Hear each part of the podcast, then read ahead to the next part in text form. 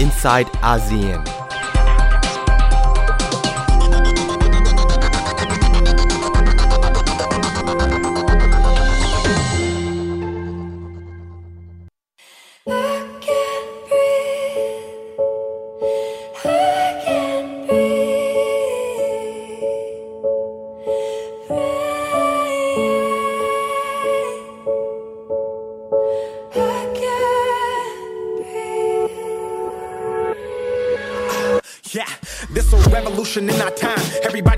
Change coming. Yes, that's why it's an acronym for riot. Everybody has a voice. Don't you dare stay silent. If you say nothing, you are an accessory to violence. Let these words dry the tears of our people that are crying. We can bring back hope, but not the people that are dying. It's what happens when the people you've oppressed ask for change in the country that they built, but you've ignored and denied. This for Sandra Bland, George Floyd, and every single family.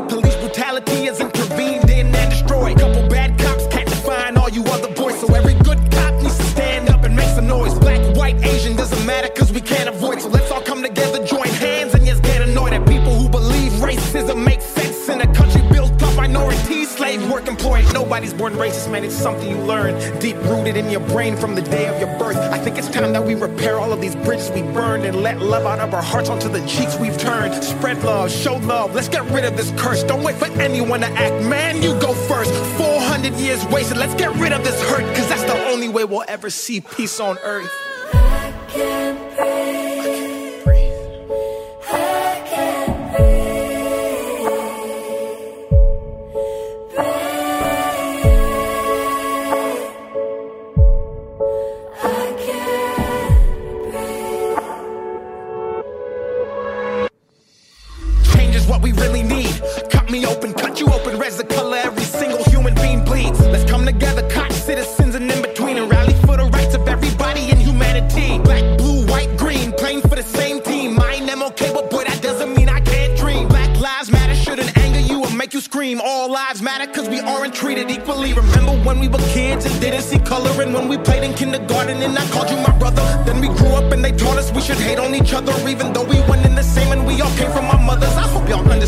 Hate is not a trait, it was learned, man. Equality's the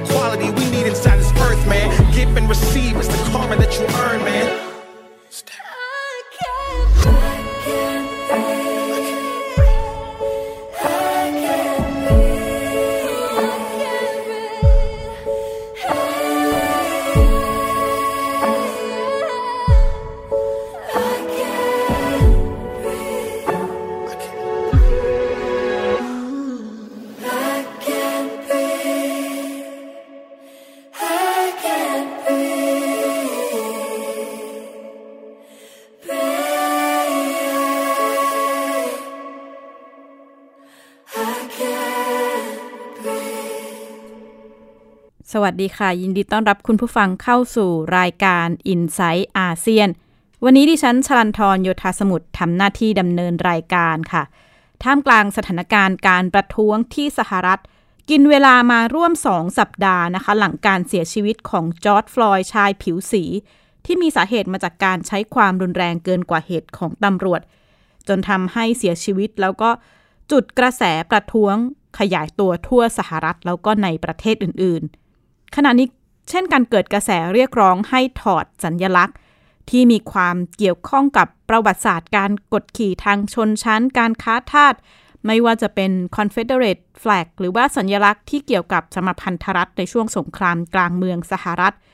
รวมไปถึงเรียกร้องหรือทำลายอนุสาวรีย์ที่ทหารที่เกี่ยวข้องกับการต่อสู้ช่วงสงครามกลางเมือง ขยายตัวไปสู่การเคลื่อนไหวเรียกร้องถอดถอนอนุสาวรีย์เหล่านี้นะคะ ที่มีประวัติศาสตร์เกี่ยวข้องกับการค้าทาสทั้งในสหราชอาณาจักรแล้วก็ยุโรป แต่เมื่อหันมามองประเทศไทย หลายครั้งที่เราจะเห็นโฆษณา ข่าวหรือว่าละครต่างๆ เนี่ยนำประเด็นปัญหาสีผิวเข้ามาพูดถึงในลักษณะ เป็นเรื่องตลกหรือขำขัน แต่ว่าประเด็นเหล่านี้กลายเป็นกระแสข่าว ในต่างประเทศนะคะ จากการนำเสนอเรื่องสีผิว ที่สำหรับคนไทยอาจจะมองว่าไม่ใช่ปัญหาใหญ่แต่สำหรับต่างชาติ กลายที่มีโดยเฉพาะในประเทศที่มีประวัติการเป็นเมืองขึ้นหรือการค้าทาสปัญหาหรือการพูดถึงการเหยียดสีผิวและเชื้อชาติเป็นประเด็นที่มีความอ่อนไหว หลายครั้งเมื่อมีการตั้งคำถามถึงประเด็นเหยียดสีผิวเนี่ยก็จะได้รับคำตอบว่าสำหรับคนไทยเองเป็นเรื่องล้อเล่นขำขัน ดิฉันเองได้พูดคุยกับคุณนัทวดีไวกาโล หรือซูซี่นะคะ เธอเป็นลูกครึ่งไทยมาลี ที่จุดกระแสพูดคุยเรื่องนี้ผ่านโซเชียลมีเดีย TikTok ถึงปัญหาการเหยียดผิวในไทย ไปแบบสมัครงานแล้วเราแล้วเพื่อนเราไปสมัครพร้อมเพื่อนเพื่อนได้แต่เราไม่ได้เงี้ยเราก็เสียความรู้สึกมาก แล้วครูที่ใช้สีผิวเราเป็นเรื่องตลกที่ชั้นเรียนอย่างเงี้ยค่ะ อันนี้ก็คือเสียความรู้สึก แล้วที่รู้สึกรู้สึกว่าความบางคนบอกว่าเหยียดกับบูลลี่ไม่เหมือนกันถูกค่ะ แต่ลูกครึ่งผิวสีทั้งหมด เราสามารถรับรู้ได้ว่าคนไทยบางคนสามารถทำบูลลี่กับเหยียดรวมกันได้โดยแบบเราลูซี่ไม่สามารถแบ่งแยกได้เลยอะลูซี่รู้สึกว่ามันคือเรื่องเดียวกันเลยนะ เพราะว่าขณะที่เขาบูลลี่เขากดความเป็นตัวตนของเราไปด้วยสำหรับลูซี่มันก็เหมือนเหยียดไปแล้วอะ ว่าเราไม่มีสิทธิ์แบบนี้แบบนี้ อันนี้คือซี่รู้สึกว่ามันเป็นความทรงจำที่เลวร้ายแล้วเลวร้าย ถ้าถ้าเอาตอนเรียนที่แบบเลวร้ายจริง ๆ ก็น่าจะเป็นช่วงที่มีที่ว่าคลับย่านหนึ่งอะค่ะที่แบบว่าเกิดโศกนาฏกรรมอะไรอย่างเงี้ยเขาก็เอาเรื่องเนี้ยมาบูลลี่เราอย่างเงี้ยรู้สึกมันเป็นเรื่องที่ช็อกมากเลยนะแบบ มันเป็นเรื่องที่ไม่น่ามาบูลลี่นะทำไมเขาถึงกล้าทำทำเขาบอกอ้าวฟื้นมาจากผับนั้นหรอด้วยความที่สีผิวเรามันเป็นเรื่องที่แบบ รู้สึกรู้สึกว่าเนี่ยเป็นเรื่องที่ที่จำมาตลอดถึงทุกวันนี้ว่าโอ้ไปถึงขั้นนี้กันแล้วนะ คุณซูซี่เล่าให้ฟังถึงประสบการณ์การเหยียดสีผิวที่เธอต้องพบเจอตลอดเวลานะคะแม้ ตัวเธอเองเนี่ยเป็นคนไทย เธอตั้งคำถามว่าประเด็นเหล่านี้ ไม่ควรจะเห็นเป็นเรื่องปกติในไทยอีกต่อไป แต่ว่าการเคลื่อนไหวด้านกฎหมายเนี่ยอาจจะไม่ได้มีผลอะไรมากเท่ากับการปรับรูปแบบ การเรียนการสอน ทั้งในครอบครัวโรงเรียนแล้วก็สื่อที่เธอระบุว่า น่าจะมีบทบาทสำคัญในการวางกรอบแนวคิดแล้วก็ทัศนคติเหล่านี้ในสังคมไทยค่ะ อีกด้านในมุมมองของนักวิชาการทางการเมือง แล้วก็ความมั่นคงระหว่างประเทศ รองศาสตราจารย์ธิตินันพงสุทธิรักษ์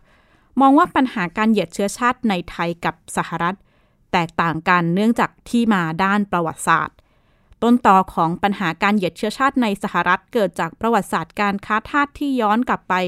200 กว่าปีนะคะ แล้วก็ในเรื่องของการนำชาวแอฟริกันมาใช้แรงงานการกดขี่ทางชนชั้น ที่มีมาก่อนการวางรัฐธรรมนูญสหรัฐ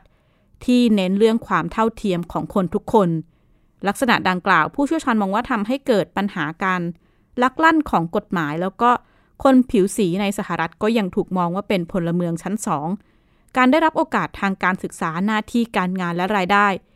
ก็ปฏิเสธไม่ได้ว่ายังแตกต่างกับคนผิวขาว นี่เป็นหนึ่งชนวนที่สะสมแล้วก็ประกอบกับปัญหาความเกลียดชังต่างๆทำให้เราเห็นภาพ การประทุของการต่อต้านที่เกิดขึ้นทั่วสหรัฐ แล้วก็ความไม่พอใจ รองศาสตราจารย์ทิตินันได้อธิบายรายละเอียดเรื่องนี้ค่ะ อันนี้ในช่วง 200 ปีที่ผ่านมาเนี่ยนะครับ200กว่าปีเนี่ยเขาก็มีรัฐธรรมนูญขึ้นมา การรัฐมีรัฐธรรมนูญเนี่ยรัฐธรรมนูญเขามันเป็นโครงสร้างของการสร้างความเสมอภาค ความเท่าเทียมโอกาสสิทธิเสรีภาพใช่ไหมครับ แต่ว่าการมรดกตกทอดของเขาที่ผมคิดว่ามันเป็นบาปกรรมมันหนึ่งนะบาปกรรมก็คือว่าเขาเนี่ยไปเอาคนดำคนผิวดำจากแอฟริกามาเป็นทาสมาเป็นแรงงานทาสโดยบังคับนะครับไม่ได้แบบโดยสมัครใจไม่ได้มาหา แสวงหาชีวิตที่ดีกว่า อันเนี้ยพอมันมาขัดกับรัฐธรรมนูญรัฐธรรมนูญเนี่ยเขาตั้งขึ้นมาเพื่อความเสมอภาค แต่ว่ามันมีมรดกมาก่อนรัฐธรรมนูญนะครับรัฐธรรมนูญเขาเนี่ยสองร้อยกว่าปี แต่ว่าการค้าทาสมัน 500 ปี อันนี้นานๆไปเนี่ยมันเลยมันเลยลักลั่นลักลั่นก็คือว่ารัฐธรรมนูญบอกว่าทุกคนเท่ากัน แม้ทั่งศาสนาคริสต์ก็บอกว่าทุกคนเท่ากันนะแต่ว่าพอมาถึงทาสเนี่ยไม่เท่า คนผิวดำนี่ไม่เท่า มันก็เลยไปฝังอยู่ในโครงสร้างของสังคม ของของการเมืองแม้กระทั่งเศรษฐกิจด้วยนะครับนะครับเพราะฉะนั้นโดยรวมแล้วเนี่ยนี่ในส่วนของอเมริกาการประท้วงรอบนี้ก็ทำให้มีการมีการเยียวยา มีการปฏิรูป แต่ผมคิดว่าอันตรายก็คือว่าถ้ามันไกลเกินไป ไกลเกินไปตอนนี้เขาบอกว่าเขาจะลดงบประมาณของตำรวจเขาต้องการจะถอนร่างถอนคนพวกตำรวจอะไรเงี้ยแล้วคุณก็คอยดูแล้วกันนะครับเราเราคิดว่าถ้าเกิดคุณไปตัดงบประมาณตำรวจเนี่ยในอเมริกานะ สิ่งที่จะเกิดขึ้นคือว่าอาชญากรรมจะสูงขึ้นนะเพราะนั้นเวลาเขาเขากำลังมีปฏิกิริยาตอบโต้เนี่ยถ้าเกิดเข้าไปไกลเกินไป มันก็เสียความสมดุลมันอาจจะมีผลลบในเชิงลบในเวลาต่อไป อาชญากรรมอาจจะสูงขึ้นตอนนี้เนี่ยผมอยากจะให้มองเรื่องไอ้ Black Lives Matter เรื่องกฎการประท้วงของผู้ที่ต่อต้านการกระทำของตำรวจต่อจอร์จฟลอยด์อย่างนี้ คือบ้านเราเนี่ยเรามีความเหลื่อมล้ำทั้งหมดมันความมัน สิ่งที่เรามีเหมือนกับเขาความเหลื่อมล้ำแต่ของเขาเนี่ยมันเหลื่อมล้ำมาจากผิวสีเป็นต้นกำเนิดเลยนะแค่ผิวดำก็แย่แล้ว ก็เหลื่อมล้ำแล้วต่ำกว่าแล้วของเราเนี่ยมันก็มีความต่ำกว่าเหลื่อมล้ำแต่มันไปทางแบบรายได้นะอาจจะมีศาสนาบ้างนิดหน่อยอแต่ว่าศาสนามุสลิมก็ไม่นับว่าเป็นอะไรที่เราเกลียดชังเราก็เราก็อยู่กันได้ดี แต่ผมว่าการเหลื่อมล้ำทางสังคม ทางรายได้ทางทางทางความมั่งคั่งเนี้ยอันเนี้ย เป็นสิ่งที่เราอาจจะเรียกว่า ถ้าเราต้องการจะได้เรียนรู้บทเรียนเนี่ยนะครับจะเยียวยายังไง จะให้มันสร้างความเสมอภาคมากขึ้นยังไง ไม่งั้นแล้วคนที่เขาด้อยกว่า น้อยกว่า ต่ำกว่าเนี่ยสักวันหนึ่งเขาก็อาจจะรู้สึกว่าเขาต้องต่อต้าน ต้องลุกคือขึ้นมานะครับ อันนี้ก็เป็นบทเรียนผมคิดว่าเราจะน่าจะได้นำมานำมาวิเคราะห์นำมานำมาปฏิบัติอะไรเงี้ยนะครับ จากอเมริกาท่ามกลางสถานการณ์ในสหรัฐที่ด้านหนึ่งเป็นปัญหาภายในเราได้เห็นภาพ การใช้ความรุนแรงของตำรวจ ไม่ว่าจะเป็นกรณีของจอร์ดฟลอยหรือในอีกหลายกรณีก่อนหน้านั้นนะคะ รวมทั้งช่วงสถานการณ์การประท้วง ที่ปรากฏภาพตำรวจใช้ความรุนแรงต่อกลุ่มผู้ประท้วง ประเด็นนี้สร้างความไม่พอใจหรือส่งเสียงจากนานาชาติ หลาย ๆ ประเทศนะคะ รวมถึงประเทศคู่ตรงข้ามอย่างจีน อิหร่าน รวมถึงเกาหลีเหนือ ที่ คล้ายๆ กับจะใช้ช่วงเวลานี้ ต่อกับสหรัฐในประเด็นที่ว่า สหรัฐเองที่เดินหน้าสนับสนุนความสิทธิมนุษย์ความเท่าเทียม หรือสิทธิมนุษยชนมาโดยตลอด แต่ดูสิ ครั้งนี้สหรัฐใช้ความรุนแรงต่อประชาชนของตัวเอง อันนี้ทำให้หลาย ๆ ประเทศออกมาใช้ช่วงเวลานี้นะคะ เรียกร้อง แล้วก็ปฏิเสธไม่ได้ว่าจะกระทบต่อ บทบาทของสหรัฐในฐานะผู้นำโลก ดิฉันได้พูดคุยกับฟิลโรเบอร์สันรองผู้อำนวยการ Human Rights Watch ภูมิภาคเอเชียว่า ช่วงเวลาขณะนี้การเดินหน้า เรียกร้องสิทธิมนุษยชน ที่สหรัฐเองเป็นตัวตั้งตัวตี ได้รับผลกระทบมากน้อยเพียงใดและ มีแนวโน้มในเรื่องของการเดินหน้าเรียกร้อง ประเด็นเหล่านี้ต่อไปยังไงเมื่อสหรัฐเองถูกตั้งคำถามถึง ผลกระทบที่เกิดกับสิทธิมนุษยชนค่ะ ชัดเจนคือ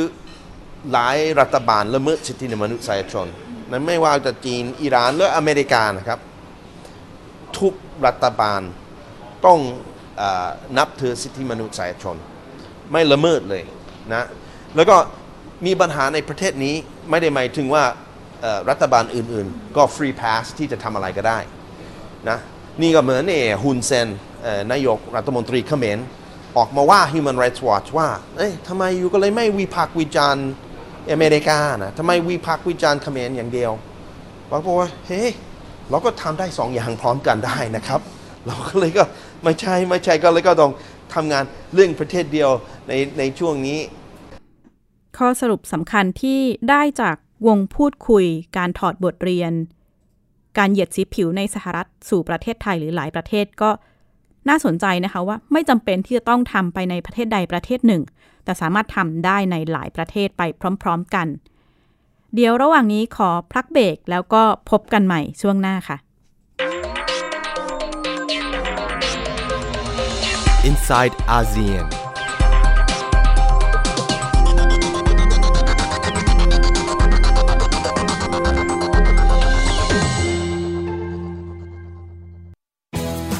Thai PBS Digital Radio Infotainment for All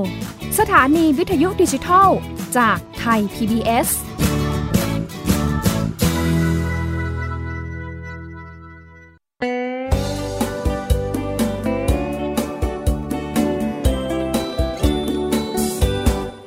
บอกเล่าข่าวสารที่เป็นประโยชน์ เกษตรกรไทยรู้เท่าทัน ตั้งรับปรับตัว เป็นไป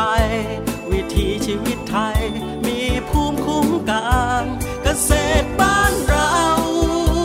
ติดตามข่าวสารการเกษตรและเรื่องราวของวิถีเกษตรไทยรอบทิศทั่วเมืองไทย ในรายการเกษตรบ้านเรา ทุกวันอาทิตย์ เวลา 12 นาฬิกาทางไทย PBS d i g i ดิจิ Radio ฝี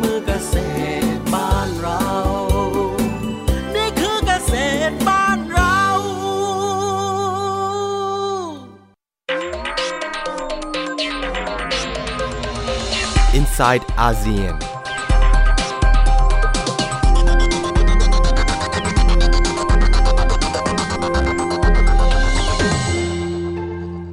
เข้าสู่รายการ i n s i ซต์อาเซียนช่วงที่ 2 ดิฉัน ชลันทรโยธาสมุทรทำหน้าที่ดำเนินรายการค่ะ ด้านหนึ่งปัญหาการประท้วงในสหรัฐ หรือว่าปัญหาการเมืองระหว่างประเทศก็เดินหน้าต่อเนื่อง แต่อีกด้านปฏิเสธไม่ได้นะคะว่า การระบาดของโควิด -19 ยังคงอยู่แล้วก็เป็นประเด็นที่องค์การอนามัยโลกแล้วก็หน่วยงานด้านสาธารณสุขในหลายประเทศ แสดงความกังวล แต่ว่ารัฐบาลหลายประเทศในเอเชียรวมถึงไทยกำลังหาลือการเปิดระเบียงท่องเที่ยวแบบใหม่ หรือที่เรียกว่า Travel Bubble เทรนการท่องเที่ยวที่น่าจะดีกว่าฟรีวีซ่าคือเปิดให้มีการเดินทางที่จำเป็น แล้วก็ช่วยฟื้นฟูเศรษฐกิจที่ ประสบผลกระทบจากการระบาดของโควิด -19 แต่ Travel Bubble คืออะไรนะคะ คือการเปิดการท่องเที่ยวแบบ จับคู่เดินทางเฉพาะประเทศที่แสดงให้เห็นแล้วว่าสามารถควบคุมการระบาดของโควิด -19 ได้อย่างมีประสิทธิภาพ เช่น เมื่อเดือนที่แล้วออสเตรเลียทำข้อตกลง จับคู่เดินทางกับนิวซีแลนด์ที่ประชากรทั้งสองประเทศสามารถเดินทางไปมาหากันโดยที่ไม่จำเป็นต้องกักตัว 14 วัน หรือว่าอาจจะมีเงื่อนไขอื่นๆ ขึ้นอยู่กับข้อตกลง เช่น มีใบรับรองตรวจผลโควิด -19 มาแสดงต่อเจ้าหน้าที่ที่สนามบินปลายทางนะคะ ส่วนประเทศหรือว่าพื้นที่อื่นที่ไม่ได้ทำข้อตกลงก็ยังห้ามเดินทาง จนกว่าจะมีประกาศข้อตกลงเพิ่มเติม แผนการเหล่านี้จะเป็นประโยชน์ต่อประเทศที่จับคู่เดินทางกันในหลายมิติ ไม่ว่าจะเป็นท่องเที่ยว เศรษฐกิจการค้ารวมถึงด้านการขนส่ง ก็ถูกมองว่าจะช่วยในการฟื้นฟู การท่องเที่ยวในท้องถิ่นได้นะคะ หลาย ๆ ประเทศก็กำลังพิจารณาแนวทางนี้ในเรื่องของ Travel Bubble คุณพงษทัศน์สุขพงศ์มองเรื่องนี้ค่ะ คำว่า travel bubble คือการเปิดท่องเที่ยวหรือว่าเดินทางในกลุ่มประเทศที่สามารถจัดการกับโควิด -19 ได้อย่างมีประสิทธิภาพนะครับ โดยประเทศที่จะจับคู่หรือจับกลุ่มกันจะต้องมีอัตราการแพร่เชื้อโควิด -19 และจำนวนผู้ป่วยที่เป็น active case อยู่ในระดับต่ำไปจนถึงไม่มีเลยครับ ผมรวบรวมตัวอย่างความพยายาม ผลักดัน Travel Bubble ที่เป็นรูปเป็นร่างไปแล้ว ใน 2 กลุ่มหลักๆ มาให้คุณผู้ชมดูนะครับ มาดูกลุ่มแรกกันก่อน กลุ่มแรกเป็นกลุ่มประเทศในแถบบอลติกยุโรปตะวันออกนะครับมีเอสโตเนีย ลัตเวียและลิทัวเนียทั้ง 3 ประเทศเขาร่วมทำข้อตกลงกัน ในชื่อว่า Baltic Bubble เมื่อวันที่ 15 พฤษภาคมครับแน่นอนว่าพอทำข้อตกลงไปแล้วก็ตามมาด้วยเงื่อนไขต่างๆ ตามมานะครับมีข้อกำหนดสำหรับผู้ที่จะเดินทางผมรวบรวมมาให้คุณผู้ชมดู อย่างข้อแรกเลยนะครับจะต้องเป็นพลเมือง หรือจะต้องถือใบอนุญาตให้พักอาศัยในระยะยาว หรือเป็นผู้มีถิ่นพำนักถาวรครับ ข้อต่อมาไม่มีอาการเข้าข่ายติดเชื้อโควิด -19 นะครับ โดยผู้เดินทางจะได้รับการยกเว้นไม่ต้องกักตัวสังเกตอาการ 14 วัน แต่จะต้องปฏิบัติตามมาตรการด้านสาธารณสุขอย่างเคร่งครัด ไม่ว่าจะเป็นการใส่หน้ากากอนามัย และการเว้นระยะห่างระหว่างกันด้วยครับ อีกตัวอย่างหนึ่งเป็นตัวอย่างของการเดินทางนะครับ เรียกว่า Fast Lane อันนี้เป็นการจับคู่กันระหว่างสิงคโปร์กับ 3มณฑลและ 3 เทศบาลนครของจีนมีอะไรบ้างมาดูกันครับ ของจีนนะครับมีมณฑลกวางตุ้ง เจียงซู เจ้อเจียงนะครับ ส่วนเทศบาลนครก็จะมีเซี่ยงไฮ้ นครเทียนจินแล้วก็ฉงชิ่ง การจับคู่กันในลักษณะนี้จะอนุญาตให้เฉพาะการเดินทางสำหรับนักธุรกิจ และกลุ่มเจ้าหน้าที่หน่วยงานภาครัฐเท่านั้น เริ่มต้นกันไปหมาดๆเมื่อวันจันทร์ที่ผ่านมา 8 มิถุนายนครับแต่ว่าการเดินทางในลักษณะของ Fast Lane จะมีข้อกำหนดต่างๆ มากมายนะครับ มีขั้นตอนต่างๆ ผมรวบรวมมาให้คุณผู้ชมดู อย่างขั้นตอนแรกเลยหน่วยงานภาครัฐ หรือว่าบริษัทเนี่ยที่สนับสนุนการเดินทางจะต้องยื่นขออนุมัติจากหน่วยงานที่เกี่ยวข้องในประเทศปลายทางซะก่อนพูดง่ายๆ ก็คือต้องทำเป็นหนังสือเชิญอย่างเป็นทางการเพื่อชี้แจงรายละเอียด และวัตถุประสงค์ของการเดินทางครับ ต่อมาผู้เดินทางจะต้องตรวจหาเชื้อล่วงหน้าแบบ PCR 48 ชั่วโมงก่อนเดินทาง และต้องตรวจอีกครั้งเมื่อเดินทางถึงจุดหมายแล้วนะครับ โดยการเดินทางนี้ โดยการตรวจนี้จะต้องเสียค่าใช้จ่ายด้วยตัวเอง และผู้เดินทางต้องพักอาศัยอยู่ในสถานที่ที่รัฐจัดเอาไว้ให้ เพื่อรอผลการตรวจภายในเวลา 1-2 วันครับสำหรับผู้ที่เดินทางมาสิงคโปร์ก็จะต้องดาวน์โหลดแอปพลิเคชัน ที่มีชื่อว่า Trace Together มาใช้ในการติดตามตัวด้วยนะครับ โดยสิงคโปร์เนี่ยเขาวางแผนที่จะขยายการเดินทางแบบ Fast Lane เพื่อใช้กับแคนาดาและเกาหลีใต้ในอนาคตด้วยครับ ทั้ง 2 กลุ่มนี้ถือว่าเป็นตัวอย่างการเดินทางการท่องเที่ยววิถีใหม่ที่เริ่มเดินเครื่องกันไปแล้วนะครับ แต่ก็มีอีกหลายกลุ่มที่กำลังจะเริ่ม หนึ่งในนั้นก็คือในแถบสแกนดิเนเวียนะครับจะเริ่มต้นในวันที่ 15 มิถุนายนนี้ ส่วนออสเตรเลียและนิวซีแลนด์จะเริ่มต้นให้ได้ภายในเดือนกันยายนนี้ครับดูเหมือนว่าการท่องเที่ยวแบบ Travel Bubble จะเป็นการท่องเที่ยววิถีใหม่ที่ช่วยพลิกฟื้นอุตสาหกรรมการท่องเที่ยวให้กลับมาคึกคักได้ แต่ว่าผู้อำนวยการศูนย์เศรษฐกิจระหว่างประเทศจุฬาลงกรณ์มหาวิทยาลัย มองว่าการท่องเที่ยวในรูปแบบนี้มีราคาที่ต้องจ่ายสูงนะครับ และปริมาณนักท่องเที่ยวในรูปแบบนี้อาจจะไม่สามารถชดเชยการท่องเที่ยวในแบบปกติได้ทั้งหมดครับ ถ้าคุณจะทำ travel bubble เนี่ย คุณต้อง make sure เลยนะว่า คุณทำกับประเทศที่เขายืนยันได้ว่า ปลอดจากการระบาดแล้วจริง ๆนะครับ หรือว่าคนที่จะมายืนยันเนี่ยคงจะต้องมีตัวที่เรียกว่าเป็น PCR อาเป็น RT PCR ซึ่งค่าใช้จ่ายก็สูง ดังนั้นคนที่จะมีคุณสมบัติที่เดินทางได้ ประเทศที่จะมีนักท่องเที่ยวที่มาได้ และไว้ใจให้นักท่องเที่ยวของเราไปได้เนี่ย เอาเข้าจริงปริมาณมันอาจจะไม่ได้เยอะขนาดนั้น ที่จะมาชดเชยการท่องเที่ยวซึ่งเป็นภาคเศรษฐกิจหลักของประเทศไทย ดังนั้นนโยบายที่ดีที่สุดจากวันนี้ไปจนถึงสิ้นปีเนี่ย ผมคิดว่ายังไงก็ตามคงหลีกเลี่ยงไม่ได้หรอก ที่จะต้องสนับสนุนให้คนไทยเที่ยวกันเองภายในประเทศเป็นหลักก่อน ใช้ domestic consumption ในเรื่องของการท่องเที่ยว เป็นหัวจักหลักในการที่จะลากให้ภาคการท่องเที่ยวของเรามันโตได้นี่เป็นโจทย์ใหญ่สำหรับไทยที่จะต้องคิดกันต่อไปนะครับ คุณวราวิทย์คุณพรหมวดีที่สำคัญมากไปกว่านั้น ก็ต้องรับประกันสุขภาพของคนภายในประเทศด้วยว่า จะไม่เกิดการระบาดระลอกที่ 2 ขึ้นนะครับ ท่ามกลางวิกฤตการระบาดโควิด -19 รวมถึงปัญหาความขัดแย้งการเมืองภายในและภายนอกของสหรัฐ ปัญหาหนึ่งที่ตามมานะคะคือการเผยแพร่ ข่าวลวงข่าวปลอมผ่านโซเชียลมีเดียไม่ว่าจะเป็น Twitter Facebook ต่างๆ โซเชียลมีเดียเหล่านี้ถูกตั้งคำถามถึงบทบาทในการคัดกรองข่าวปลอม ขณะนี้ Twitter เตรียมเปิดทดสอบระบบใหม่นะคะ เพื่อที่จะ ให้ผู้ใช้เนี่ยพิจารณาก่อนว่าข่าวดังกล่าวที่จะแชร์ไปเนี่ยเป็นข่าวลวงหรือข่าวจริง คุณนัทธาโกมูลวาทิน วิเคราะห์เรื่องนี้ค่ะและถ้าพูดถึงอาวุธสำคัญในการสื่อสารของประธานาธิบดีโดนัลด์ทรัมป์แห่งสหรัฐก็คือการใช้ข้อความทางทวิตเตอร์เนี่ยนะคะด้วยการทวิตข้อความต่างๆ แบบรัวๆ แล้วบางทีก็ไปโจมตีคู่แข่ง หรือไปว่าร้ายทั้งผู้ช่วยของเขาเองหรือว่า ผู้นำของประเทศอื่นๆนะคะ แต่อีกด้านหนึ่งโลกโซเชียลมีเดียซึ่งเป็นโลกที่ได้เห็นข้อมูลข่าวสารไหลไปไหลมาอย่างรวดเร็ว ก็อาจจะเป็นแหล่งในการเผยแพร่ข้อมูลเท็จ โดยเฉพาะช่วงโควิด -19 ด้วยค่ะ อย่างทวิตเตอร์ก่อนหน้านี้ก็เพิ่งจะมีมาตรการใหม่ออกมา อย่างเช่น ประธานาธิบดีโดนัลด์ทรัมป์ทวิตข้อความแล้วทวิตเตอร์ก็มีข้อความขึ้นเตือนว่าต้องตรวจสอบข้อเท็จจริงก่อน และขณะนี้ทางทวิตเตอร์ก็กำลังทดสอบ ฟีเจอร์นี้นะคะ ใครที่จะรีทวิตหรือว่าผลิตซ้ำข้อความ หมายความว่าจะต้องไปคลิกอ่านลิงก์ที่แนบมาก่อนค่ะ เพื่อให้มั่นใจว่าเข้าใจข้อความแล้วค่ะ ข้อมูลด้านสุขภาพเกี่ยวกับการกินสมุนไพรทำให้ปลอดภัยสร้างภูมิคุ้มกัน ต้านเชื้อไวรัสโควิด -19 หรือข้อมูลเกี่ยวกับการรับเงินเยียวยาจากรัฐบาลบางข้อมูล หรือกรณีหน้ากากอนามัยของนักเรียนต้องใส่แบบ ไม่มีลวดลาย ทั้งหมดเป็นข้อมูลปลอม ปัญหาสำคัญเมื่อผู้ใช้แพลตฟอร์มต่างๆ อ่านข้อมูลเพียงพาดหัว โดยไม่ได้อ่านเนื้อหาด้านใน ก็อาจจะแชร์หรือส่งต่อทันที โดยเฉพาะแพลตฟอร์มอย่าง Twitter ซึ่งเป็นแพลตฟอร์มที่จำกัดการพิมพ์เนื้อหาไม่ยาวมากทำให้ผู้ใช้ Twitter ส่วนหนึ่งตัดสินใจรีทวิตอย่างรวดเร็ว หรือบางกรณีเป็นการทวิตแนบบทความ ผู้ใช้บางคนจะอ่านแต่เพียงพาดหัวเท่านั้นนะคะ โดยที่ไม่ได้อ่านเนื้อหาด้านใน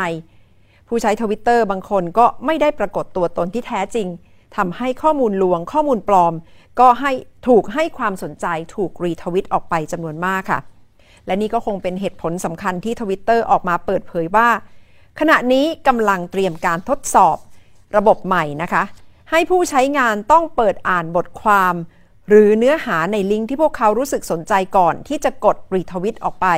โดยระบุว่ากำลังเตรียมเตรียมทดสอบคำสั่งใหม่นี้ บนผู้ใช้ Android บางคนในสหรัฐก่อน